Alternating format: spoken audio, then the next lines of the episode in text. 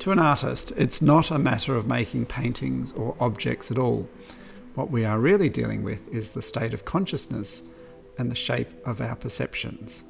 So that's a quote by Robert Irwin, who is a key key player in the light and space movement, which is the topic of our podcast today.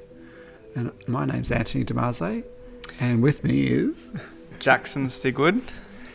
I think it's fair to say, Jackson, there's been a bit of a hiatus. There's been a bit of a, a gap between our last podcast and this podcast. Can we give the listeners any indication as to why that's occurred? Um, well, it's been, how long's it been? It's been January 10 was our last one that we posted, which was recorded last year. So, um, yeah, it's been uh, eight months. Um, and I guess in that eight months, there's just been a lot of things that have, um, you know, we've been in and out of lockdown. I got caught in Queensland for a month. Um, you've been incredibly busy. Um, we we struggled to find. We didn't struggle to find a topic. We just um, well, we dabbled with a few fault, different topics. I, I, found it a little bit difficult, but we're back. We're back with a vengeance. We're not going to let eight months go by between uh, between podcasts. I think uh, we really want to keep it going, and we really, I personally really enjoy the the the uh, the research that we're doing. Um, yeah, so we we started off with the idea that we would research James Turrell, and that led to discovering the light and space movement, which uh, has a n- number of key players involved in the movement. Um, people like Robert Irwin, um, Helen Pashgian, and I suppose the star of it is uh, is James Turrell, but there's also other players, Larry Bell and um, Peter Alexander is another one. But um, I think today is, is, is really going to be an exploration of the light and space movement that emanated from California in the uh, very late 1950s uh, through the 60s and um, into the 70s and early 1980s. So um, perhaps if I start, unless you want to say something, uh, Jackson. No, I think it's it's an interesting topic. It sort of yeah, started with one name, and then we realised it was connected to a whole bunch of other names. And it's and it's um, still continuing with uh, Olafur Eliasson. He's uh, certainly taken the baton and, and run with it in in in more uh, more recent times. So let's see where we can start. Um, so back in the '60s, in the in California, there was a loosely affiliated group of artists uh, that were really taken by, I guess they were really in love with the whole Californian lifestyle, the the light, the surf, um, you know, the, the the way in which uh, the whole light in the whole that that uh, area of California in, in, in Los Angeles was something that really was was really special to to a, to a group of people. Uh, Helen Pashgian is someone who talks really vividly about her childhood, about playing on the beach um, in the rock pools and watching how the light um, played with the with the, the changing shape of the water and how it you know reflected and refracted uh, on the surface of the water and also in the surface below the water, and that she spent hours and hours playing with that that sort of light and space as a child. Um, in New York at the same time, you know, during the sort of 60s, there was a, a thing called minimalism happening. Um, people like Donald Judd were playing around with this, you know, with with objects and repeated objects, and you know, the idea of minimalism and abstraction was sort of coming about. And so California had its own version that was a really a play of light and space, which was largely ignored by the East Coast. Um, critics, it was sort of seen as a bit sort of lightweight and um, not very um, not very intellectually stimulating. Um, and it's really only been in perhaps more recent times that we've come to appreciate the light and space movement as, as being something more substantial than um, than what it was first considered. Mm. It's a it's a interesting topic because I think there was lots of in the same era that it sort of started. There was lots of experimentation with other industries around California. Um, so there was a lot of the research talks about the space industry.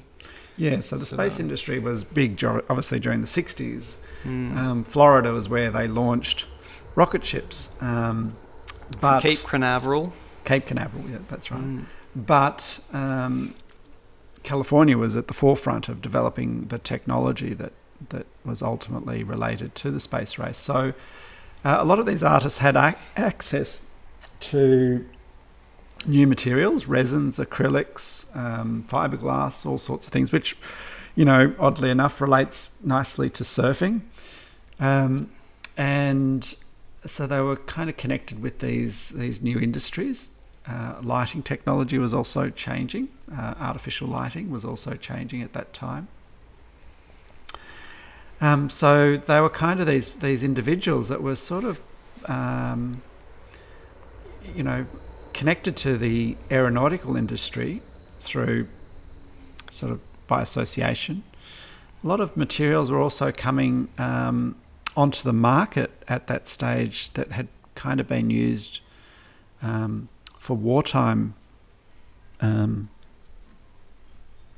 adventures, shall we say, or for wartime technology. Mm. So they were suddenly getting their uh, hands onto these new materials. So rather than using paint and you know clay and stuff like that, they were using materials that were, as Helen Pashgian would describe, highly toxic.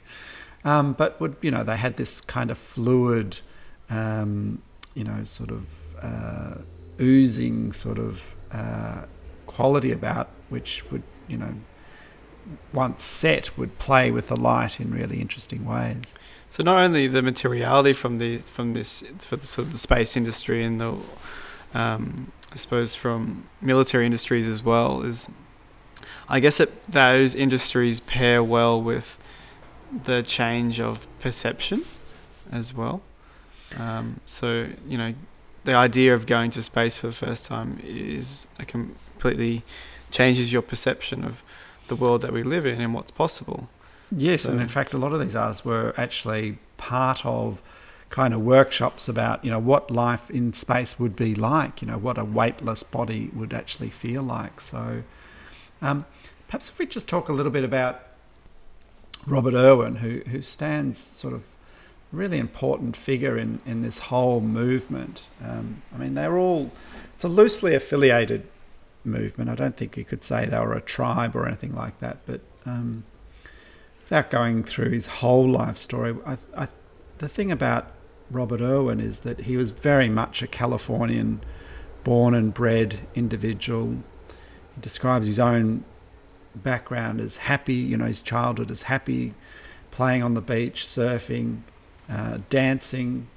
He became a good race um, racehorse you know, betting on racehorses. He went to war, um, but he also became a painter mainly because he was, you know, quite artistically gifted as a as a student. So he did a lot of abstract sort of work in his early career, a bit like Jackson Pollock, you know, sort of stuff which was very kind of you know enthusiastic, you know, the stroke of the pen and all that sort of stuff. And he himself describes that early work as pretty bad. He, he was actually quite embarrassed when he was first exhibited. So it, he started on this quest to sort of understand what um, art was about. And he kind of uh, he did a whole lot of stuff where he played with lines on the canvas. He played with dots on the canvas.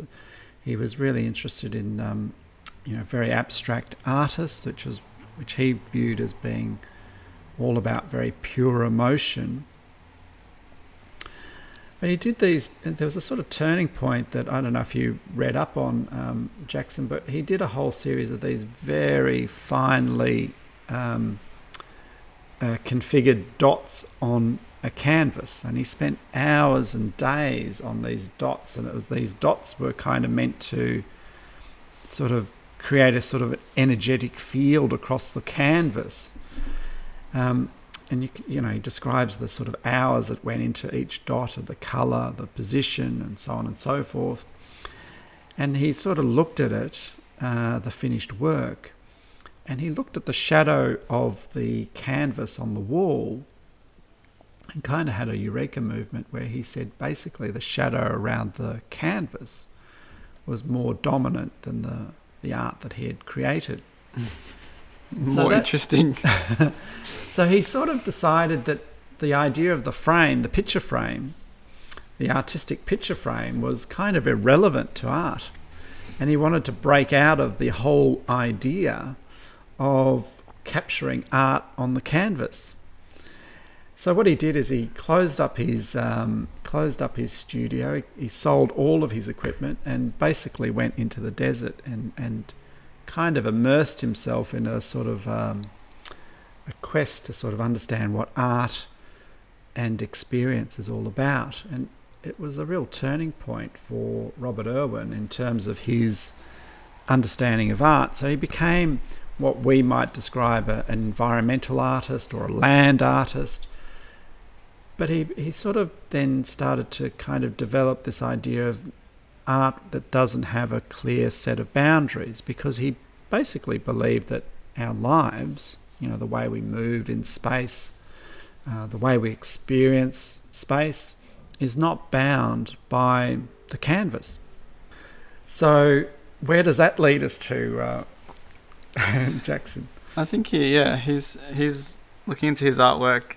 Um, yeah, it was super interesting because he, out of, I mean, a lot of them deal with sort of architecture or like built spaces as well, but um, I really found some of his his work to be profoundly different from the others in terms of its simplicity. Mm.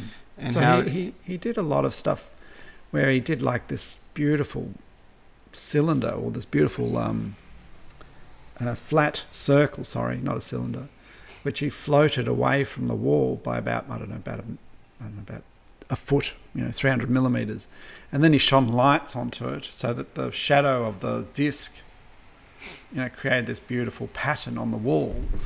So the whole piece is, I mean, you could call it sculpture, but it's not really sculpture. It's, it's kind of just, it's, uh, it's this really beautiful play of light mm. and space and even looking at a lot of his works for the first time, they felt familiar. Yes. And I think that's that's from all of the people that have come after, after him. him. That's right. that and he's had a, has this amazing um, legacy. He's a very, you know, spoke speaks a lot, and encouraged a lot of other artists um, to be to find their own. You know, he's a very generous, from what I can see, very generous individual. But this idea of art without a boundary and the play of light uh, and what he describes as conditional art mm. um, becomes a more evolved idea as he progresses. His favourite material is this material called scrim, which is which like a screen. A screen, kind yeah. of a, isn't it? And it, it's this play of light against the scrim, the shadows, the changing light against the scrim mm. is really beautiful. So he's essentially takes away in his art the idea of the object and the subject mm. and plays with light and space. Yeah, it's completely dynamic as well. Like as a material, it's it's different to glass because it it, it captures light very well. So when light actually hits it, you get a really strong intensity at certain areas and quite dark next to it if it's a shadow or something. He did and a he did a beautiful job, a beautiful project, sorry, in a place called Mafra. Um, I can't remember exactly where it is, but it's sort of in a kind of desert sort of place in um, in the US, mm. where he took an abandoned building.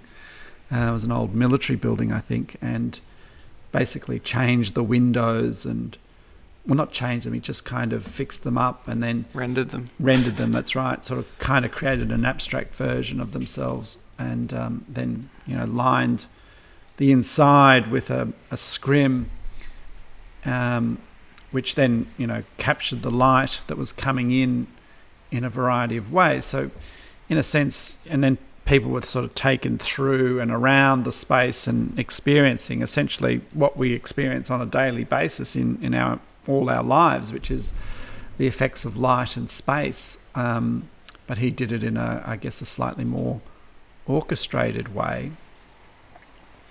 So he doesn't, you know, he's basically almost saying art is kind of irrelevant because we sort of experience this stuff pretty much on a daily basis every day. Mm. And his uh, anything in his earlier works, he sort of didn't like people taking photographs of his work. That's right. Yeah, because, because he, felt he describes actually going to the desert and spending time in the desert and saying that you could take a photograph of the desert, but in reality, a photo doesn't actually capture um, the experience of being in the desert. It doesn't capture the sounds, it doesn't capture the, the temperature, you know, it doesn't capture the, the light in, in the way that you actually experience it when you're actually present there. So he's trying to work out how you replicate experience through some kind of artistic medium. And if you think about it, you know, the play of light against a wall or a scrim or whatever, for a, a critic, there's not a lot to go with, is there? There's not a lot to criticize. it's just sort of, you know, what we already experience. Yeah, definitely. And um, another interesting work that he completed was the gallery, which gave him the the room that sort of looked out over the water.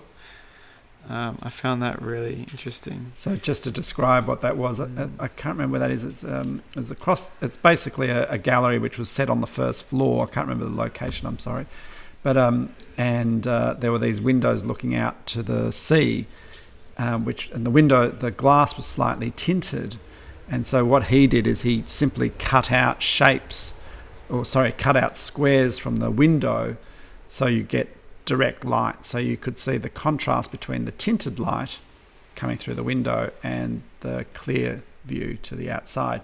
And he rather, uh, he describes um, uh, the situation where his mother goes to visit the art, and the mother is telling someone about the exhibition, and she says, Look, don't bother because there's nothing there, which Robert Irwin sort of appreciates the that you know his his mother doesn't think much of his art. I think. Yeah, but it was interesting how someone portrayed it as that because the space. I mean, you really need to see a, a picture of it. It's just this amazing sort of outlook with these sort of band of windows that go around, you know, sort of a medium height space, and it just looks out over to this beautiful beach with palm trees and rocks and everything.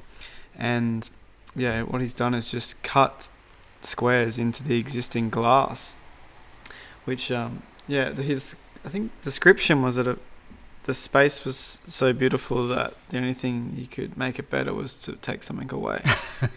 and they but by doing that also bringing in the air from outside yeah. into the space, which can change. And I suppose you would have got sound from the space as sound well. From the and, space, yeah. Um, so yeah, it's just really interesting. It's like here's your space as an artist, do whatever you want in here, and so he really takes the gallery space as his canvas. He doesn't put a canvas into the space. He's mm. actually turning the architecture, the existing space, into an installation. So, and he's, he describes that sometimes it works, sometimes it doesn't work. Um, but it's this idea that he sits within the space and he creates a kind of he notices the light, he notices the air, and he'll do some intervention, some fairly subtle intervention within that space to make the viewer appreciate the light, the air, the environment that you're in that much more. Mm. Kind so, of makes me think about a lot of spaces these days that are over designed and they, they could possibly use with a yeah. similar treatment. And it, it, it, there is a tendency towards minimalism. There is this tendency to just simply appreciate the grandeur of light, the, the sort of bigness of daylight. He does play with artificial light as well. He's more mm. contemporary stuff, he's more recent stuff. You know, the last 20 years has been more um, using um, electric lighting. Um, but it's this sort of this art that has no boundaries. It's it's very much installation art. It certainly has a relationship with architecture, uh, but not a not a comfortable relationship with architecture by any means. No, and being completely dynamic and changing throughout the day, it's also completely open to interpretation. Like if you went there at noon as opposed to sunset, as as the one in Marta, what was it? Yeah, Mafra. Ma- Mafra, yeah, kind of showed is that the experience would be completely different, which is interesting because, tra- like a lot of traditional art or a lot of art is static, yeah, or it's the same, and so you can discuss oh what you thought of it, but with this it would be difficult to discuss it because it's you, very much an it, experience. Yeah, and if you went there at different times of day, someone might say they might not like it. You say, "Oh, we should have gone back at sunset." It's completely different. You know what I mean? Like uh, it's it's yeah. open more interpretation. Each each each observer has a unique experience of the art. Correct. So it's not like you can look at the same piece and make a judgment about. It. Each person has a different different perspective of it. Yeah, and it'd be um, hard to um, say that oh I didn't like it and someone else for you to disagree with that. Yeah, uh, and look, the I guess why we're doing this topic is because it light is really so important to this whole movement and this the inspiration of light in California in the 50s and 60s and 70s as it is today. And the sort of lifestyle that you know the optimism the the, the you know that was you know they they talk lovingly about life in California at that time um, so light is the medium. Light is actually the medium, and they talk about, um, you know, the artists like Vermeer and um, you know Turner, the earlier artists, uh, Goya, people who painted um, light in really subtle ways on the canvas, you know, and you look at some of the art and just the way in which the sky is depicted with some of these early 17th, 18th, and 19th century artists and it is really incredible. Like while they're depicting a scene of you know whatever you know uh, a figurative sca- scene or a, a landscape scene, the actual depiction of sky and light in the environment is something that was really important to them. Um, so they pick up on that. Uh, you know what what Robert Irwin describes as the phenomenological experience of light and space.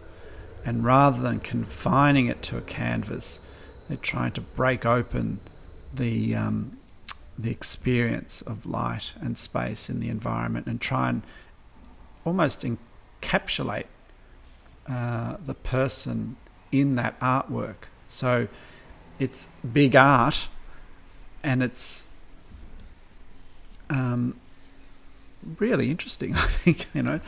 Uh, uh, well, perhaps we should talk a little bit about Helen Pashgian because Helen Pashgian is a woman uh, who is working in a similar field. Her work is doesn't have the bigness of the Robert Irwin, and, and we'll get to James Turrell in a moment.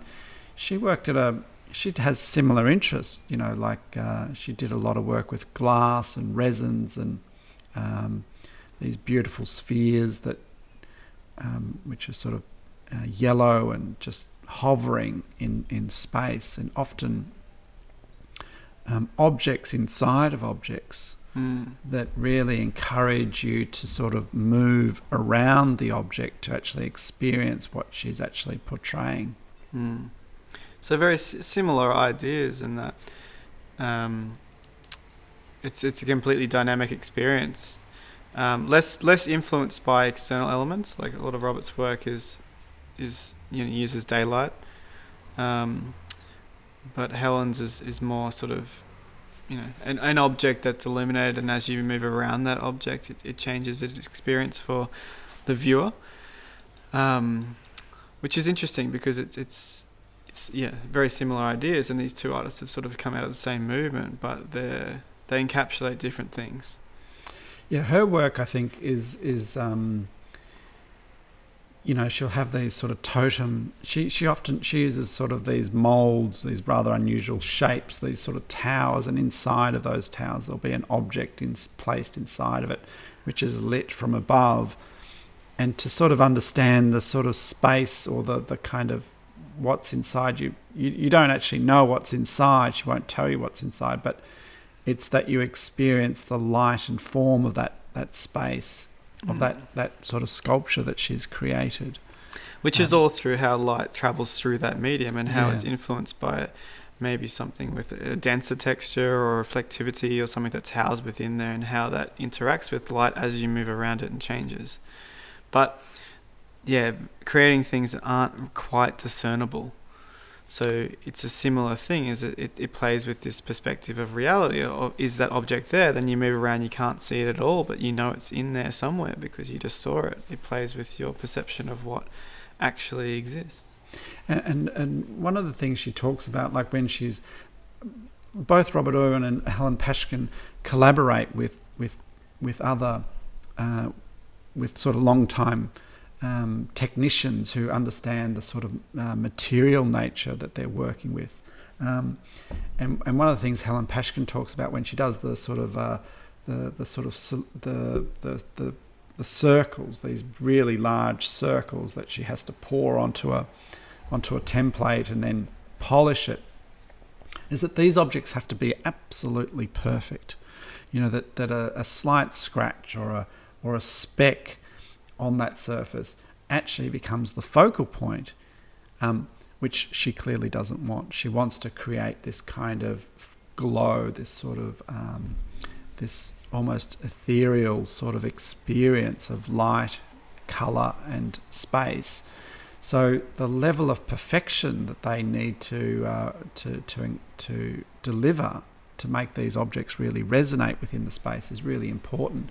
So they spend they talk about um, you know when you're doing research about you know connecting up with people in industry. Um, she describes you know um, you know particular resin that she was using and trying to get an understanding of how it works uh, and, and having no real luck when she rings up the helpline, apart from anything. She's a woman, what's she doing, you know, working with this material? So she drives across the country to go to the factory and meets with the sort of technical people, and they kind of work together to actually help her actually deliver the art. So you're getting um, people on the sort of uh, in in sort of the industries working with artists and also working with scientists to create these objects which is quite different to you know what we sort of you know normally see in art. You know, where we tend you know they're tending to work with paint and sort of more known artistic um, objects.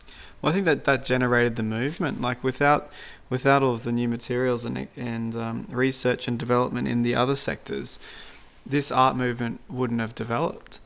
So it, it goes hand in hand. That's what art is. It's about the experimentation, and that's what you can see. I mean, a lot through Helen and you, through interviews and also reading about her. She's very like just tries and tries again and, and houses things within there. We'll polish it to see what it looks like. There's so much experimentation, mm.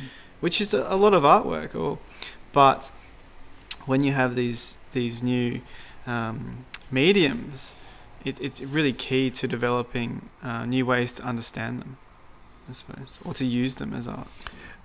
The reason why I like her work so much is that it, it doesn't have this massive scale to it. It's it's a lot of her objects are kind of um, you know the size of a basketball, say, or mm. you know some of the larger pieces are a series of columns that maybe would stretch, say, 10, 15 meters. Or you know the discs might be say two meters in diameter and, and they would float against the wall. But she's able to create that very intimate um, understanding of light and space through the objects that she's created and she seems you know compared to say James Turrell and um, Robert Irwin and, and other artists that she seems to have captured the idea of scale and intimacy far better than some of these other artists in, in, in my view mm. while still dealing with the same topic. I suppose that could be the object objective nature of her artwork. True, because it's um, it's much more human scale, and you can walk around it, and yeah, like yeah, a lot of them are sort of basketball, or smaller soccer ball, or even baseball sized objects.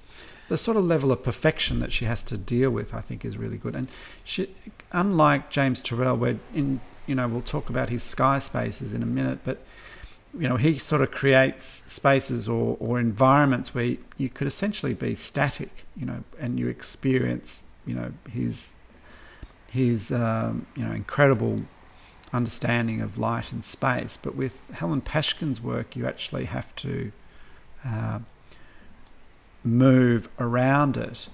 Um, also, with say someone like Turrell, he's, he's, he tends to work in these remote areas of uh, the world. You know, whether it's Tasmania or Arizona with his Roden crater. Um, you know, Helen Pashgian's work, I guess, is a little bit more accessible. I mean, I'm not trying to compare and contrast. I'm just saying that the scale of the two works is, is was something that I really noted. Even though they were dealing with the same topic, they were kind of working uh, at at really different scales. Hmm. Which I guess uh, Robert Irwin sort of is more. A lot of most of his works are housed internally. It's interesting that Turrell's works, a lot of them now are externally based, or they deal with the internal external environment and transitioning in and out of it. So, so we should talk about Mr. Turrell. Turrell was, uh, I think, 20 years younger than um, Robert Irwin. They collaborated on a few things. Um, he's he's uh, the, the the Kardashians are big fans of his work. Kanye West has donated 10 million dollars to uh, the completion of the the Roden crater, which is uh, his probably his most monumental work uh, in in the Arizona desert, which is um, essentially an, uh, an extinct crater, a volcano, sorry, that he's creating this, um, what he terms a, um, a, um, a, contemporary ruin, you know, where you are brought into contact with the sky, with the moon, and the, uh, and, um, you know, the, the, the nighttime sky. Um, he's a phenomenally interesting artist. He his favourite artist when he was studying art was Mark Rothko. You know, the sort of these coloured planes um, that sort of float against the, the canvas. But he describes seeing um, the real work, you know, the canvas of uh, Mark Rothko, as as being disappointing, and he preferred the illuminated image, the, the slide in a lecture lecture theatre, as being much more compelling than actually seeing the um, the actual real artwork. So he has this real interest in light. His medium is light. He has no interest in object or subject. He is purely interested in the experience of light and connecting the human body to that um, to that light force. Mm. I guess it's sort of well, his earlier work or his first work was the the church where it was an existing building and they cut a hole into the ceiling, which is similar to his sky spaces, but it allowed you to sort of sit inside the church and view up into the sky. Well, we should explain that uh, uh, James Turrell is um, a Quaker. Quaker is, you know, the, the sort of What's a Quaker? well, it's a Christian um, okay.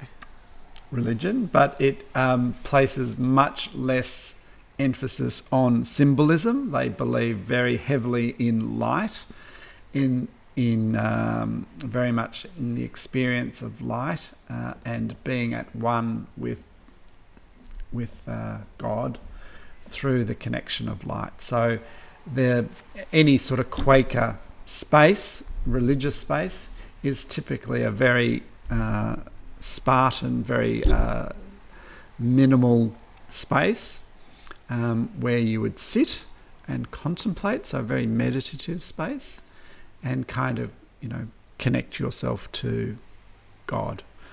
Um, James Turrell is brought into that tradition, and he has as a child, he would visit uh, his Quaker halls with his grandmother and experience the light.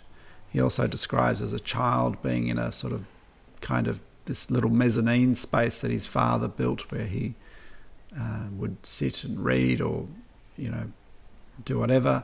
And he would have a, a black curtain sort of surrounding that space. And then suddenly, uh, not suddenly, he would pierce the curtain or the, the scrim with holes to kind of create these star like patterns into the scrim. So his, his whole life is is really connected to the experience of light and space. So he was um, associated with Robert Irwin, but he really quickly found his own feet and started. He talked about um, really seeing light as his medium and has been driving that for the past, gosh, 50 years really. His work is, um, he's, you know, created installations much like Robert Irwin that fill the whole gallery space. Yeah, definitely. And then, yeah, his body of work is enormous. Like he's he's sort of, I suppose, when I when we started to look into light and space movement, um, his name popped out very regularly, and then sort of moves into less known names. Um, but you can really see how his work has transitioned out of a lot of previous work as well. Um, but has yet taken it to a whole a whole another scale, and I suppose that's due to his um, success as a, as an artist which has allowed him to sort of take on the grandeur of what he's doing in on you know like the Roden crater and um, the Guggenheim installation, which was quite enormous as well, and taking over a space like that. Yeah, know. we should talk a little bit about the Guggenheim, and, and he's going to create. He's created these um, so-called um, sky sky spaces, which are essentially um, planes with a hole cut into them. So they have a depending on the scale, they can be quite big, um, where you kind of sit and recline and observe the light, the sky. He talks about by changing the color on the inside of the uh, plane, by changing the color, you actually, he's actually able to change your perception of the night of the sky. He talks about the fact that we see the sky as blue, but in, and we think of the sky as blue, but in reality, that blue that we see the sky is something that we, what he describes as, we ascribe the, or we describe the color as blue, but we, we give it that color. And by changing the colors that are around that um, uh, oculus in a sky space, he's actually able to change the way in which we see the sky. Mm. Yeah, so he's definitely, I suppose, differentiating from other artists is uses a lot of dynamic light within his installations. So dynamic as in it will it will change color, or it will change color gradually, or quickly, and through putting that light onto a surface that uh, encapsulates or has an oculus to the sky or to the surrounding environment that changes your perception. That that's you know due to trying to un- also understanding how your eye works and how your eye adjusts and and yeah I suppose it, it definitely leads on from the the similar ideas of challenging your perception of Helen and Robert Irwin as well. So he, I mean, again, he's not he's not dealing with subject matter. He's not trying to describe a tree or a or a or a face. He's purely interested in the experience of light in space and trying to connect. He's not even trying, he's actually doing it. He's, he's connecting people to an experience of light that they otherwise wouldn't um, have. So if you think about if you think about a painting, we see the painting because the light hits the painting and then hits our eye, and then we see the subject matter. So what James Turrell is effectively doing is he's taking the subject matter out of the equation. If we use the canvas as the as our analogy, the light is hitting the canvas and then hitting our eye, but what we're actually seeing is the light. So he creates these installations of rooms that are filled with this incredibly intense, you know, purple and red and orange and green, really heavily saturated rooms of light, which almost become like um, a light fog, I think is what he describes it as.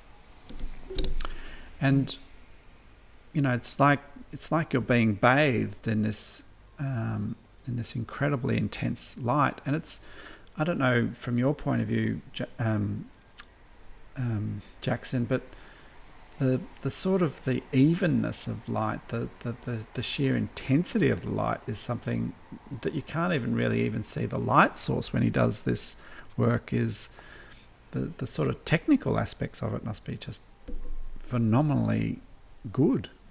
Yeah, I think definitely in terms of how he's definitely nailed a few cove lights in his lifetime. Um, he's nailed a few what? Sorry, cove lights. Cove lights, right?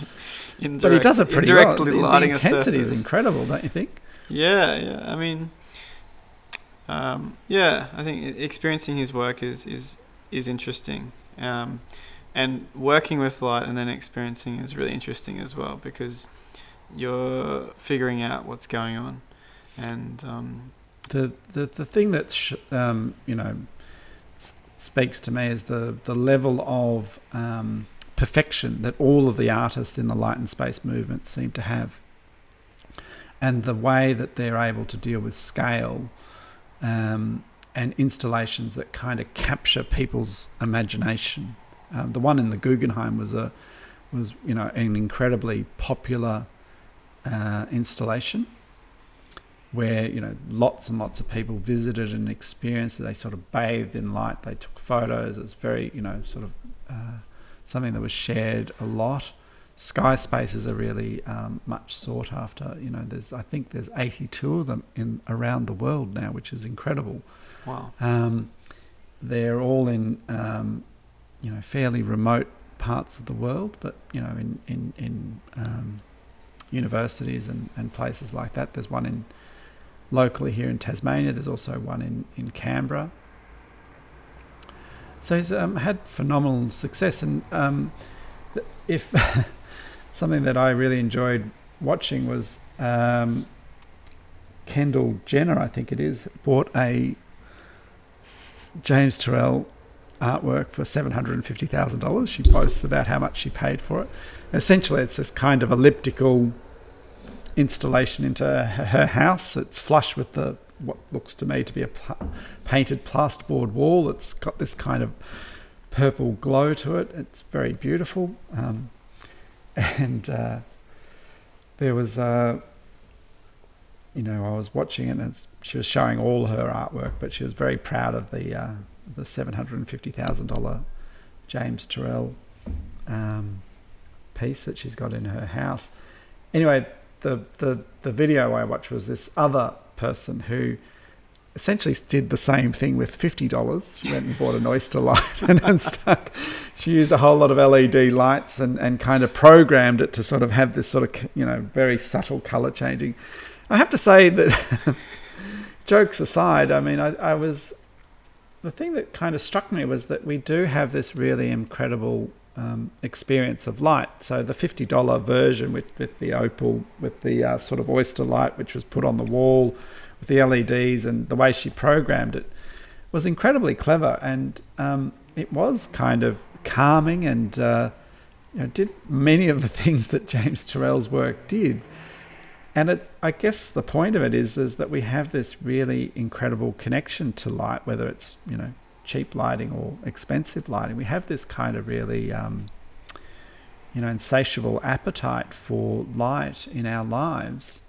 Mm. And uh, I think, you know, um, James Turrell's really harnessed the energy of that through the work that he does. He's, he's captured it in a sort of scale. Um, the, the technical aspects of it make it, you know, just so much more um, powerful. Um, and he's sort of, you know, perfecting the work over a long period of time. Yeah, I think it's. I mean, and we should probably talk about Olafur Eliasson as well. Um, moving on from James, but I mean, as as a whole movement, when you when you when you go to galleries now, then there's obviously your, you know your traditional art and modern art and things like this as well. But light has definitely, in terms of light installation pieces, whether it's along the lines of Turrell or Robert Irwin or Olafur Eliasson, there it's become a very popular medium of exploration. I know art has always been, you know, closely related to light, but in terms of the abstraction that light can create um, and your understanding of what something is, Um, so uh, I always say his name incorrectly, but Eliasson, Olafur Eliasson, he is probably best known for the work in 2003, which was the Weather Project, which was in the Tate Modern uh, mm. in London, which, where essentially he, I think, if correct me if I'm wrong, he reflected the um, light off a, a, a, huge kind of mirror up in the sky. Sorry, in the at the top of the, the, the sort of gallery space, and that created this incredible um, orange glow within the um, within the environment. I, I think it was some, just a glowing orb. Was it? Sorry, so I may yeah. have got that wrong. But look, the the experience of that light within the space, um, you know, led people to lie on the floor and experience, sort of almost bathe themselves in the light. It became, uh, you know, this. 24 hour sunset. 24 hour sunset. the, the, the, the, the color of the light, I think, was really important. It was this yeah. sort of, you know, it replicated kind of a, a sunset or a sunrise, but more more more typically associated with sun The golden hour. Um, the, golden, the golden hour. Um, and it really captured people's attention. It really brought a whole lot of people to the gallery that otherwise wouldn't. And it's that I think it's that direct experience of the art itself. So it kind of you have your own experience of the art. The art uh, the art is you know the the experience. It's not the representation of something which you interpret. It's that your experience and your experience alone is what the artwork is. Mm. So it kind of you know going back to what Robert Irwin was saying is, is, is it takes the subject and the object out of the art and creates this experience of the the environment. Mm. I guess that's why it's we both found it completely fascinating is because it's it, I mean it sits so close to architecture. Well, it does, and that, but this is the curious thing, Jackson. They all seem to have a rather uneasy relationship with architects. They don't certainly don't talk highly of oh, architects, really? um, yeah. and I haven't quite got to the nub of it. But they almost don't acknowledge architecture. They they do. Robert Irwin talks disparagingly about uh, the Bilbao by Frank Gehry, he describes it as not a, gallery, he describes it as a tourist attraction, and he thinks it, you know, he sort of. He doesn't think highly of it. He also there's. I think just going to butt in there. I'd love to see what Robert Irwin would do. well, that's he would right. cut well, holes in it or take things. Well, he, he, he they do talk about the limitations of galleries that they can't do the sort of things that they want to do in galleries they seem to have more. They seem to enjoy abandoned buildings more so than they do gallery spaces. Um, mm. And gallery owners, you know, you know, um, you know, the the work is is highly sought after now. But how you actually well, you actually contain, you actually have a collection of Robert Irwin works is a bit tricky nowadays. Interesting because I mean, definitely Robert Irwin's work was a renovation of an old like he he's renovated buildings and then created um, an internal external experience with a building. He does, through, yeah, through an installation, and then I mean James Turrell's like even a step further in that mm. he's actually creating his own spaces now as, well, a, as an experience. We should talk about the Roden, the Roden crater, which is just you know he's he's been working on it. For, I, I, don't know. It's cost. He talks about the cost of it being two marriages and uh, and a relationship. You know, he it's a farm. It's a, in Arizona. It's a part of a, a desert, but they run a cattle farm to help pay the way. But it's this incredible um, space, which you know I would imagine costs quite a lot to actually get to. It's not finished yet. Um, but you know it's it's getting there.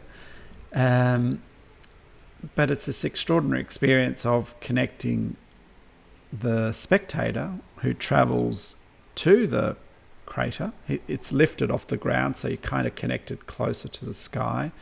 And it's a very, you know, it's a it's sort of an architectural experience on one level, but it's very orchestrated. Um, regulations had to be changed in order for him to do the work. And he said that within the building code of Arizona, they've actually got this new category called land art. So some of the, ah. the accessibility requirements and fire requirements were um, shall we say, put to one side for, in order for this sort of work to be created. So, which is really interesting, isn't it? Because yeah, you do you do look at these internal spaces and you're like, where are the sprinklers? where are the? Yeah, so they get to do things that architects, I suppose, wish they could, and there are architects who I think are heavily influenced by this work. I think of, you know, Tadao Ando in Japan. You know, he's um, and you know others that have this sort of very abstract, very planar, very modern sort of architectural um, experience. But when you're dealing with light and space, you sort of you're not having to deal with the functional. You're not having to put in toilets. You're not having to put in uh, kitchens and fire exits and mm. you know those sorts of things. So they can kind of host their work. The light and space um, artists can host their work in another person's space.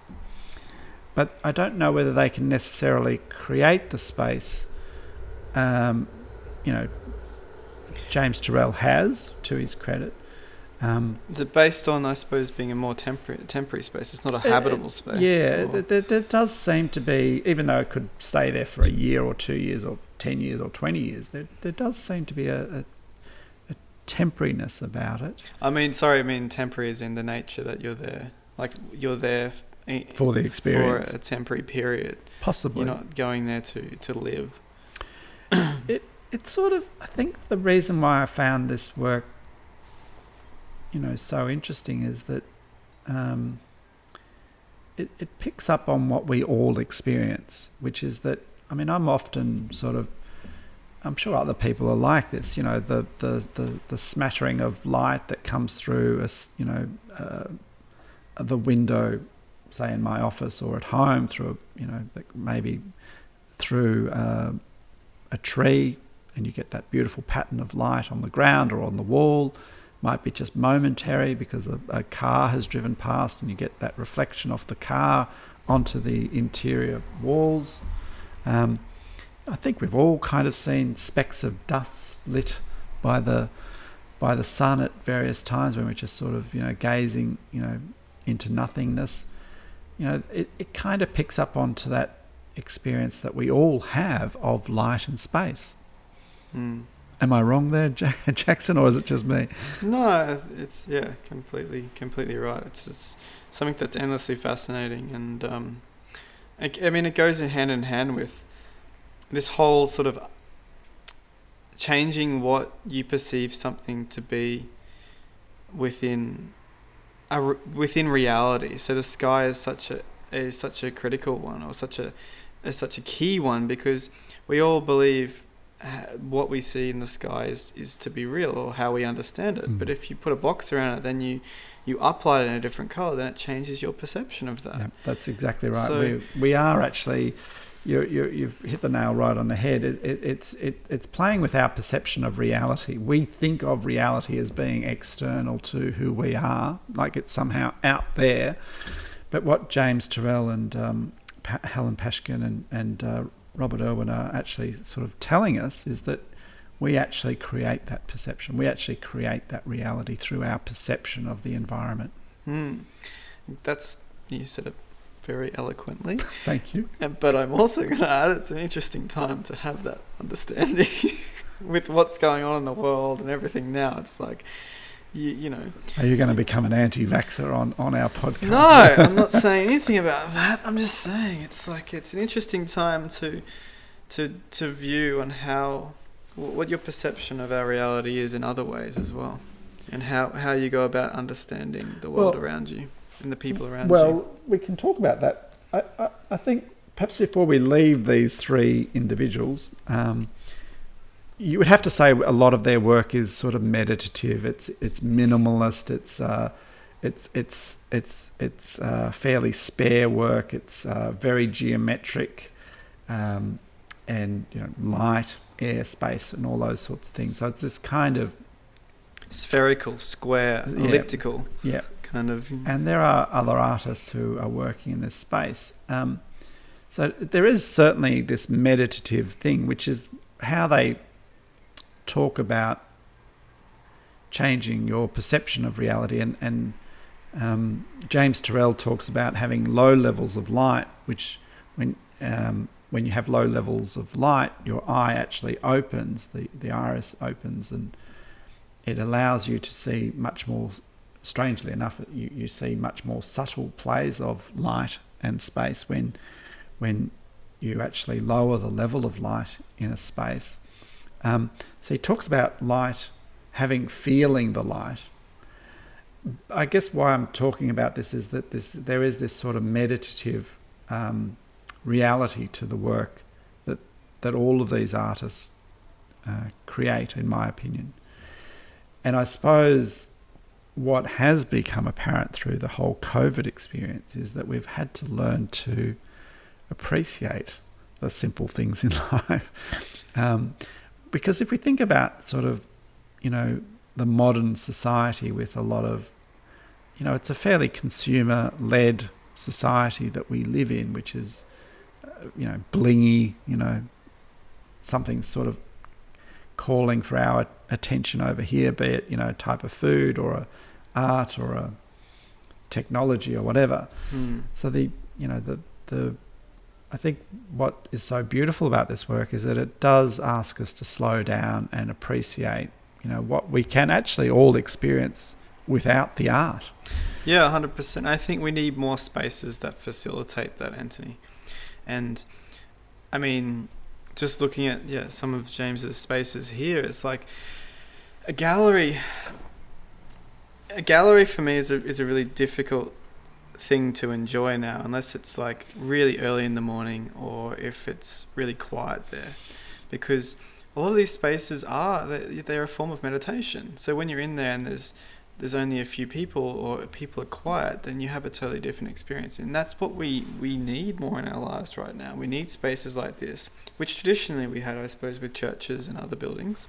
Yeah, there's a very strong sort of. I mean, I suppose with James Turrell, it's it's sort of obvious. There is this um, there is this lineage between you know religious experience. I mean, they, he talks about Stonehenge, he talks about the pyramids, he talks about these kind of contemplative spaces, and and you know his work does have a kind of religious um, aspect to it. There's no doubt about that. You know, they're reverent. There's a sort of reverence about the space. Less so, I think, with um, Robert Irwin's work and Helen Pashgian's work, but certainly with Turrell's work, you see it. Mm. That's why having more of them in the external environment or within public place, I think, is important because when these works are housed in a gallery, the the experience of meditation is rare because our galleries now so like every time you go to the gallery if there's a major exhibition on like if Turrell comes to Melbourne or something like that it's it would be it would be completely full like every single day. so yeah. experiencing these works and um, you mean sort of like encountering the work? Yeah, and regeneration. Yeah. Like it, you talk, bringing it back to what we need right now is like yeah, sitting in some of these spaces in a quiet environment and just observing the sky. Mm. It could it is is it could you know really help a lot of people in terms of a form of meditation or a form of rejuvenation. Yeah, I, look, I, I do agree with that because I think in some ways we're sold religion, we're sold meditation as a process of kind of, you know, finding some, you know, better self, some higher self, whether it be through yoga, um, you know. But it is interesting to see art and architecture. I'll, I'll use architecture loosely um, to kind of not drive behavior, but just almost invite the spectator or the viewer or the observer to have their own experience of that space. I think that's probably the thing I enjoy the most about the work is that it, each person has their own very unique experience of it, which is not prescribed by the artist, by the gallery, or by anyone. So, and there is an experience there. There is there is something that captures your attention and captures your your. I mean, otherwise the work wouldn't be as popular, I suppose. Mm. And how we experience space currently, especially external space, when we're in lockdown or we're self isolating within public space and things like this as well, I think is is changing. So, you know, remembering how we'd walk through these spaces in a gallery and how we'll walk through them in a future or how we experience these spaces could could quite off, like could quite could be quite different to what we've had available to us in the past moving forward. So it's going to be.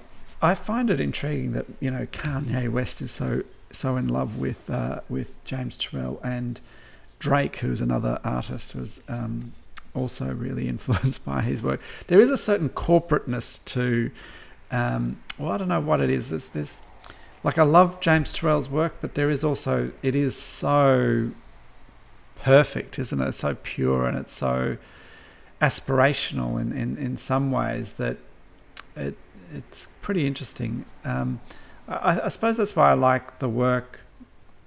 I find the work of uh, Helen Pashgian and, and Robert Irwin a, a, lot more accessible. I suppose I find it's not mm. as um, you know that James Turrell has a has become a you know a big name in the artistic world and the lighting world and everything that.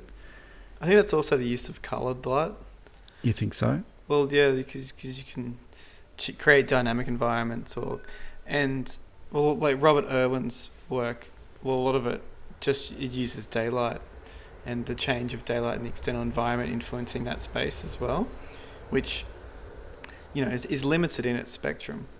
I sort of imagine um, Apple adopting James Turrell as their sort of lighting artist. You know, like there's a it's something that is very pure and very perfect about the work, but um, that's not to take away from you know how good it is. The other thing, um, just you know, maybe to finish up, is that James Turrell flies a plane a lot in Arizona, his uh, ranch in Arizona, and so you're saying it's not sustainable. No, no, no. well, there's that, I suppose, but um, I don't know what their views on His carbon footprint are. is enormous because um, he's flying all over the world. But he describes uh, he describes, and I mean, I've certainly experienced this. The the view of the Earth from a plane, seeing the light. Um, yeah, it's cool. is it? just amazing, isn't it? And he, he, I guess that's his inspiration. He calls the cockpit of his plane as his studio, and uh, you know he he he tries to sort of capture that kind of experience. You know, for those of us who don't get to fly a plane every every second day. Um, so I, I, I guess as an architect, I, I you know, I guess I'd love just to do spaces that kind of replicate um, some of this work, but you know, the conditions of being an architect is is different. We've got sort of constraints that, um, you know, with these artists perhaps, you know, seem to be able to sidestep. You know, that that's not not discrediting their work at all. I'm sure they've got their own challenges, but um, you know, this sort of very pure architect or pure sort of expression. Um, the lessons for I don't know you as a lighting designer, me as an architect. What what what do you take from it, Jackson? Um, I I mean, for me, anything that that challenges perception is a positive thing. I've always believed that and tried to do that, even if it's not what I believe. It's it's about you know if someone's having yeah having a different perspective or thinking about your own perspective in another way is never a bad thing. Well, I definitely think this work does that. I mean, it certainly changes the way you view art as at an absolute minimum, but it also perhaps I don't know if it changes your perception, but it sort of enhances it in some fashion. It sort of makes you go, oh, you know, someone else's appreciated the fact that light, the play of light on a on a plasterboard wall, mm. is interesting.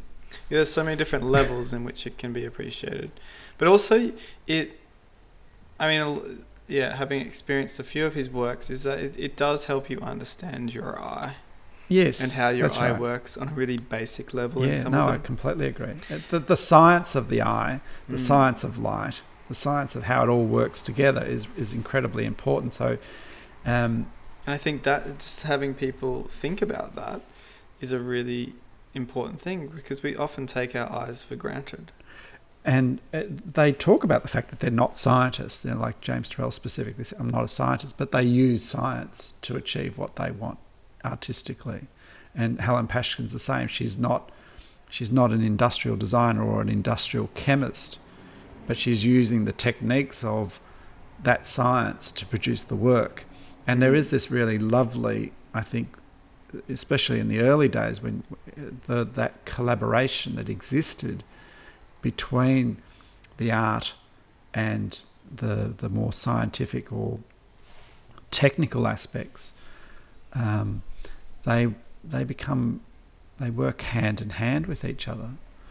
That certainly has um, some application in architecture, as far as I can see, where we're constantly needing to know what materials can and can't do, and we're always looking for sort of new ways in which materials can be expressed in architecture.